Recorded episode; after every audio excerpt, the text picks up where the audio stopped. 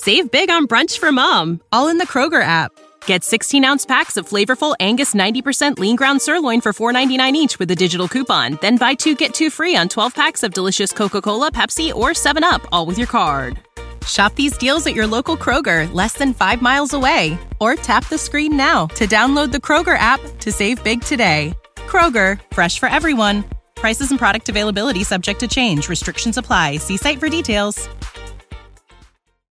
It ain't the left side or the right side, then it must be the fin side. It ain't the left Thank you, Solo D. Welcome to another episode here of On the Fin Side. Following a Miami Dolphins loss to the New England Patriots, uh, how impactful this game was uh, is up for debate. But uh, one thing is for sure: the Dolphins, regardless of whether or not they had won fifty to nothing or lost fifty to nothing in this game, the Dolphins still would have been the number six seed. You can follow Paul Pickin and myself, Brian Catanzaro, on social media, on Facebook, on Twitter, on iTunes, and on YouTube as well if you want to subscribe to our channel. Paul, feelings on uh, yesterday's uh, game? Obviously, not a very good showing for the Miami Dolphins, losing 35 to 14 to the division rival New England Patriots. I think it started kind of rough. I thought the Dolphins actually woke up, and to be honest with you, I think the game-breaking moment, despite several different inadequacies throughout the game, really was that Damien Williams fumble. At that point in time, that would have put it, made it a one-score game with eight or nine minutes left in the ball game. And instead, he gets the ball punched out. Pats return it 65 yards or so, and, and they're already in scoring position and really put the game out of reach from there. Miami could have punched it in there, rode the emotions high at that point, gotten one defensive stop. It would have been a whole different ball game. Yeah, I mean, you look at uh, the Dolphins were down twenty to nothing at the at the end of the first quarter, but still they they slowed the game down. They kept pace, and the Dolphins at, at one time were down twenty to fourteen and, get, and getting the football back. Uh, the Patriots obviously went deep uh, to Danny Danny Amendola, or excuse me, uh, Julian Edelman on an 86 yard touchdown, but still the Dolphins looked like they were answering right back. Yeah, so it's a, a disappointing loss of uh, but Miami, Miami Dolphins, and you're right, Paul. That David Williams play was the uh, deciding factor in the game that that really pushed it in New England's direction. Uh, Michael Floyd too was a recent acquisition by the New England Patriots. Had a uh, really powerful 15 yard touchdown in the second quarter. Paul, he was a pretty big difference maker in this game too. Yeah, he really was. And I know everything about how the Pats got him was legal, but at the same time, it, it, it really smells fishy. It's almost like when somebody's out of your fantasy league playoffs and they cut Rob Gronkowski or Tom Brady if there's a no cut list, and the first place team immediately picks them up. It's like, you know, I don't know. I, I look at baseball where if a guy gets picked up after a certain date, he can play out the regular season, but he's just not eligible for the postseason with that team.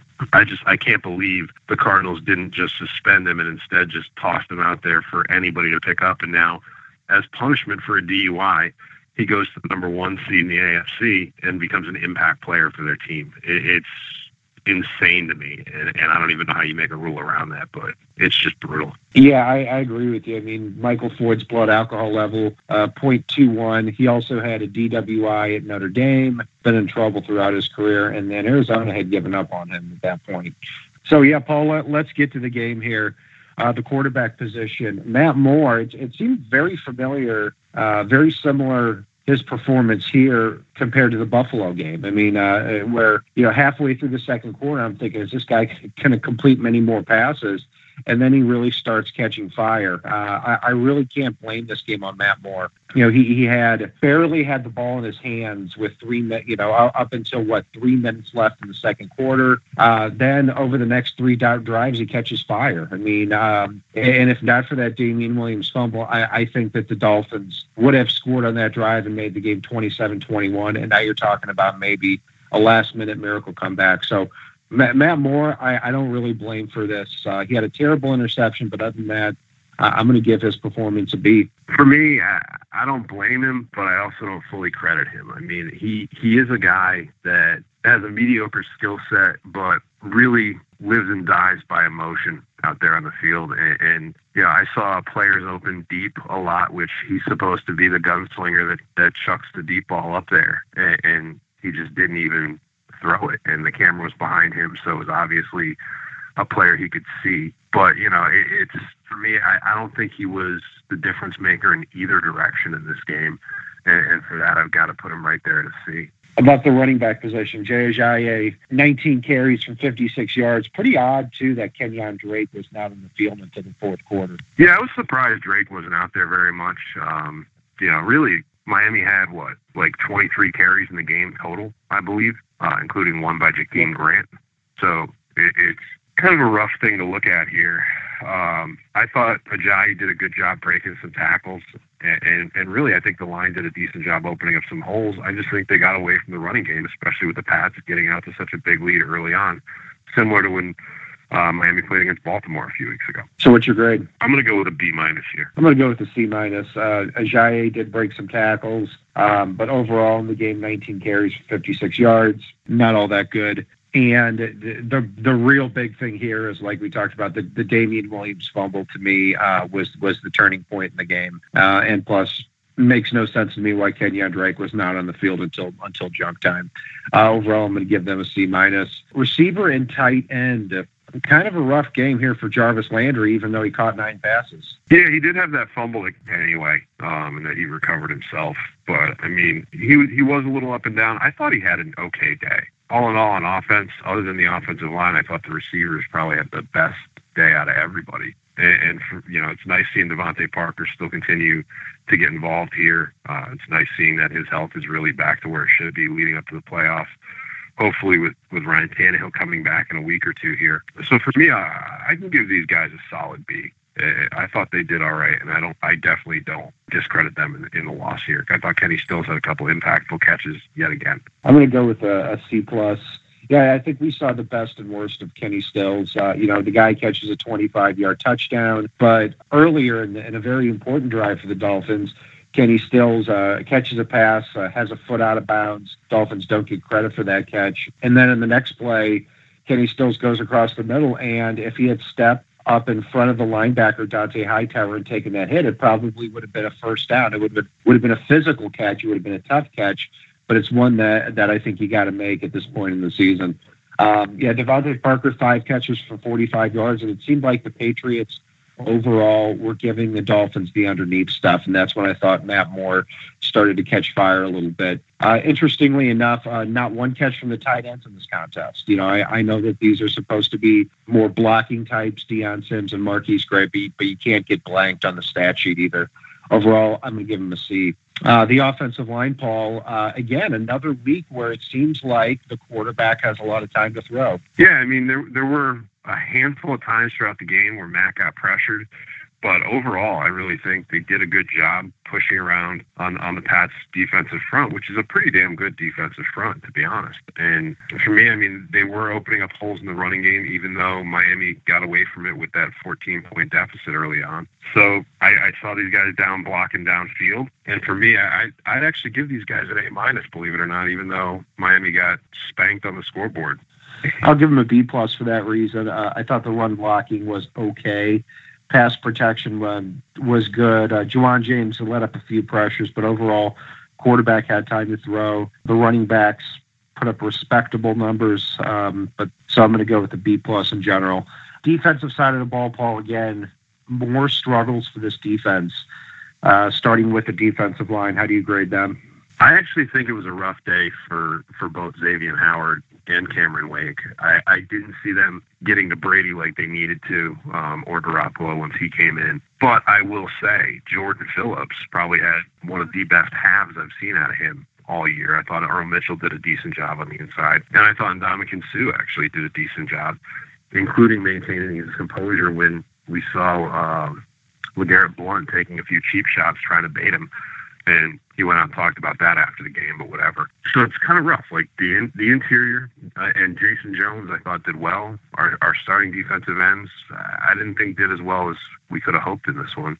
And the way you beat the Patriots is you have to put pressure on Brady, and they didn't here. So I'll give these guys a B minus, mainly based on the fact that the interior of the defensive line I thought did very well. You're more generous than I am. I'm going to give them a C minus. I thought the the pass rush flat out was not there in this game. Cameron Wake and Andre Branch. The reality is, if you get a running game going, they have to. They can't be charging up field as often as they would like, and I think you saw that in this contest too. Um, no sacks from the defensive line. I thought they did pretty well against the run against LeGarrette Blunt. I'll tell you this though, Paul. The Dolphins need to get two new starters on the defensive line for 2017 because I want Cameron Wake and Jordan Phillips to be playing 30 snaps each next game or, or next year, not 50 or 60 snaps because you keep those two guys fresh. They are a handful to deal with on third down. And you've got too many players out there who are useless football players taking up too many snaps. I'm talking about Terrence Fede, Mario Williams, who didn't play in this game, but still, and Earl Mitchell. I, I think these are three completely and utterly useless football players. Overall, I'm going to give this unit a C minus. Linebacker, Kiko Alonso, Spencer Paysinger, Donald Butler. Not an overwhelming unit, but uh, to me, I, I think that they did okay in this contest. Uh, I thought Paysinger had a pretty decent game. Uh, the the run defense was pretty good, um, but still a lot of open zones in the middle of that defense. But I, I attribute that more to the lack of pass rush. Overall, I can live with the, the linebackers' performance. I'll, I'll give them a C plus. Uh, I think this game didn't do anything to uh, reaffirm for me that Miami shouldn't explore. And I know they've been getting Mike Hull out on the field a little bit more possibly putting him in the middle and, and sliding Kiko to the outside uh, in, place of Butler. Butler is an absolute train wreck out there. Uh, there hasn't been a game this season where I've looked at and gone, you know what, this guy belongs. He, he doesn't. Uh, I know he was something special a few years ago, but he's just got to go. And, and the fact that Miami's having to piecemeal it with so many linebackers throughout the game is just terrifying here as we go into the playoffs. I really wish they would have settled on on, on some combination that works, and unfortunately, it doesn't seem like they have outside of Kiko. So for me, I'm I'm going to give these guys a D plus. It's I thought they were a liability in pass coverage. The most horrifying thing in the world is watching Donald Butler try to, to hand a tight end off to Bacarri Rambo because that's just a brutal miss followed by a brutal miss. So for me, it, it's a D plus. Yeah, and, and, for me, it's hard to even get mad at some of these players here. I mean, you've got. I remember on one play I, I watched, and you had Terrence Fede, Earl Mitchell, Spencer Paysinger, Donald Butler, Bacarri Rambo uh, on the same play. To me, you've got five football players there who have no business in the starting lineup. And, and that's what it comes down to me in the playoffs. Yes, I'm excited the Dolphins are here, but without Byron Maxwell, without IAQ, without Reshad Jones, without Misi and Jenkins at outside linebacker, those are a lot of bodies down in the back seven. So the Dolphins really do have to piecemeal together to have any chance against the Pittsburgh Steelers. Paul, um, the secondary, Bacarri Rambo, you know, it seems like every week we're, we're talking about this guy. Uh, I, I, think this is a an example of what happens when you have so many injuries. I mean, the, the, the, guy is who he is, and he's he's doing the best that he can, but it's not good enough. Um, at, at, cornerback, I still think Tony Lippett continues to play well. I think Michael Thomas continues to play well, but uh, to me, Xavien Howard is always a step slow, uh, and I, I think that's going to be changed and, and get a lot better here over time. But yeah, I, I think overall the defensive backs torched in this game. 151 yards from Danny Amendola, not good enough. I, I can't wait for some of these guys to come back. I'm going to give the secondary a D. Well, it was it was Edelman, but I'll I'll, I'll give you a pass on that one. Uh, who, who, did I say? You said Danny Amendola.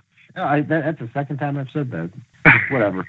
Yeah, but it, the funny thing there is I, I didn't have a problem with Michael Thomas in this game. I didn't have a problem with Tony Lippett. I, I, I think Tony Lippett has done far better than anybody could have ever expected this season. And I like the prospects of him for the future.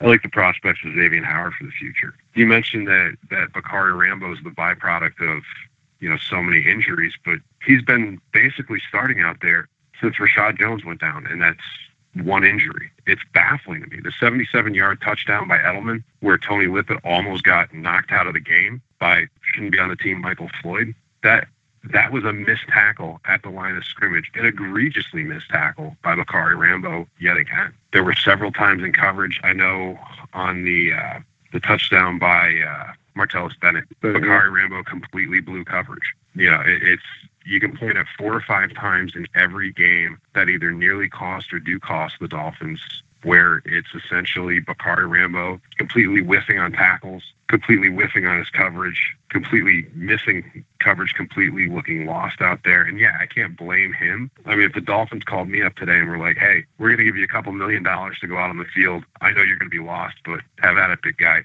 I'd do it. And, you know, I'd probably have a few press conferences apologizing to fans at that point. But this guy has no business on a football roster at this point, let alone the starting lineup. And, and I can't help but think Walt Aikens couldn't be any worse out there, especially given the upgraded play he's had on special teams and in coverage this year. Me, for me, it's a B, and it's Bacarri Rambo straight dragging that completely down. Well, I'm, I'm surprised to hear a B uh, in a game where Tom Brady goes 25 for 33 for 300 yards and four touchdowns. But um, I, I, you know, overall, I'm gonna give this unit a D. Um, and I, I'm looking, and I'm a Bacarri Rambo is an example of why I believe so strongly that you need to have eight, nine, or ten really good defensive backs heading into a season because otherwise, Tom Brady is going to find the Bacarri Rambos in your defense and he's going to exploit them. That's what happened in this game. Uh, special teams, know, Paul to round it out. Um, how do you grade them? Well, Jakeem Grant off the punt yet again, which yeah, I, I, I like that they gave him that shot when the game got out of reach to to try to do things here. But I thought Matt Darr had a very critical short shanked punt yet again to start off the game and really give the Pats great field position to go up 14 nothing. Andrew Franks wasn't really impactful in this game. And other than a couple of big returns, I, I wasn't a big fan of, of how they did on special teams, other than managing to keep the ball out of the end zone and, in you know, Three Stooges like fashion with three or four guys touching it there. For me, I'll give it a B, but Darr has to get his, act together here. It's crunch time now, and, and he's going to cost the team a game. Franks might cost the team a game, and that's a very scary prospect. Yeah, I'm going to give him a C minus. I mean, I think I think Matt Darr continues to get worse punting the football, and you know Andrew Franks didn't do anything that stood out. And uh, yeah, I mean Jakeem Grant fourth fourth fumble in five games. I mean, how many times does, does this guy have to put you at risk before you do something about it? It'd be one thing if Grant were heads and shoulders the best kick returner on the roster, but to me, he's the third best behind Jarvis Landry and behind Kenyan Drake. I, am not, you know, I'm sorry, but I, I don't want to hear anything from anyone about how Jarvis Landry shouldn't be taking all those hits. I mean, to me, one of the best punt returners in the game. He can he can field two or three punts every game, especially if, if he's one of the best in the league at doing it. Overall, not good enough on special teams. I'm giving him a C minus. And Paul, uh, yeah, we're going to be playing the Pittsburgh Steelers here in the the first round of the playoffs Sunday, 1 p.m. Easter time, and we'll talk a little bit more about that matchup uh, throughout the week. So, is there anything here from the Bill, or excuse me, from the Dolphins Patriots game that you want to cover? No, I think I think we pretty much covered it all here. I'm just excited to get the playoffs rolling, and it, it at least it was nice to know that even if they had won, they'd still be the number six seed based on how the rest of the day played out. So I'm excited Absolutely. for this. I mean, it's it, the, the, toughest road is going to be the first two games. You bet. And uh, that'll do it for our uh, Dolphins Patriots recap. And if it's not on the right side and it's not on the left side, it's on the fit side. So, do you take us home. It ain't the left side or the right side, then it must be the fin side. Inside.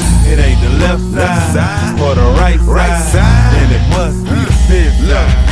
Listen, Dolphins fans across the land all tuning in to see what Brian Cat and Paul about to do again. We rep our team, you can't change, stop or ruin it. All we need is to figure what to do to win. Fans radio, live and direct. Win or lose, we showing up for every contest. No puppet talk, it's all raw and unfiltered. Voice of the fans when the season looks peculiar. Rockin' aqua orange over here, then you familiar. Every week they coming through our speakers to fulfill the crate we have to hear about our team and all the latest news. Vets the rookies trying to make the team paying dues. Current players and alumni interviews. City to city, state to state, follow the moves. Dolphins talk set to go. Best sports team and show all across the globe. Finn. It ain't the left side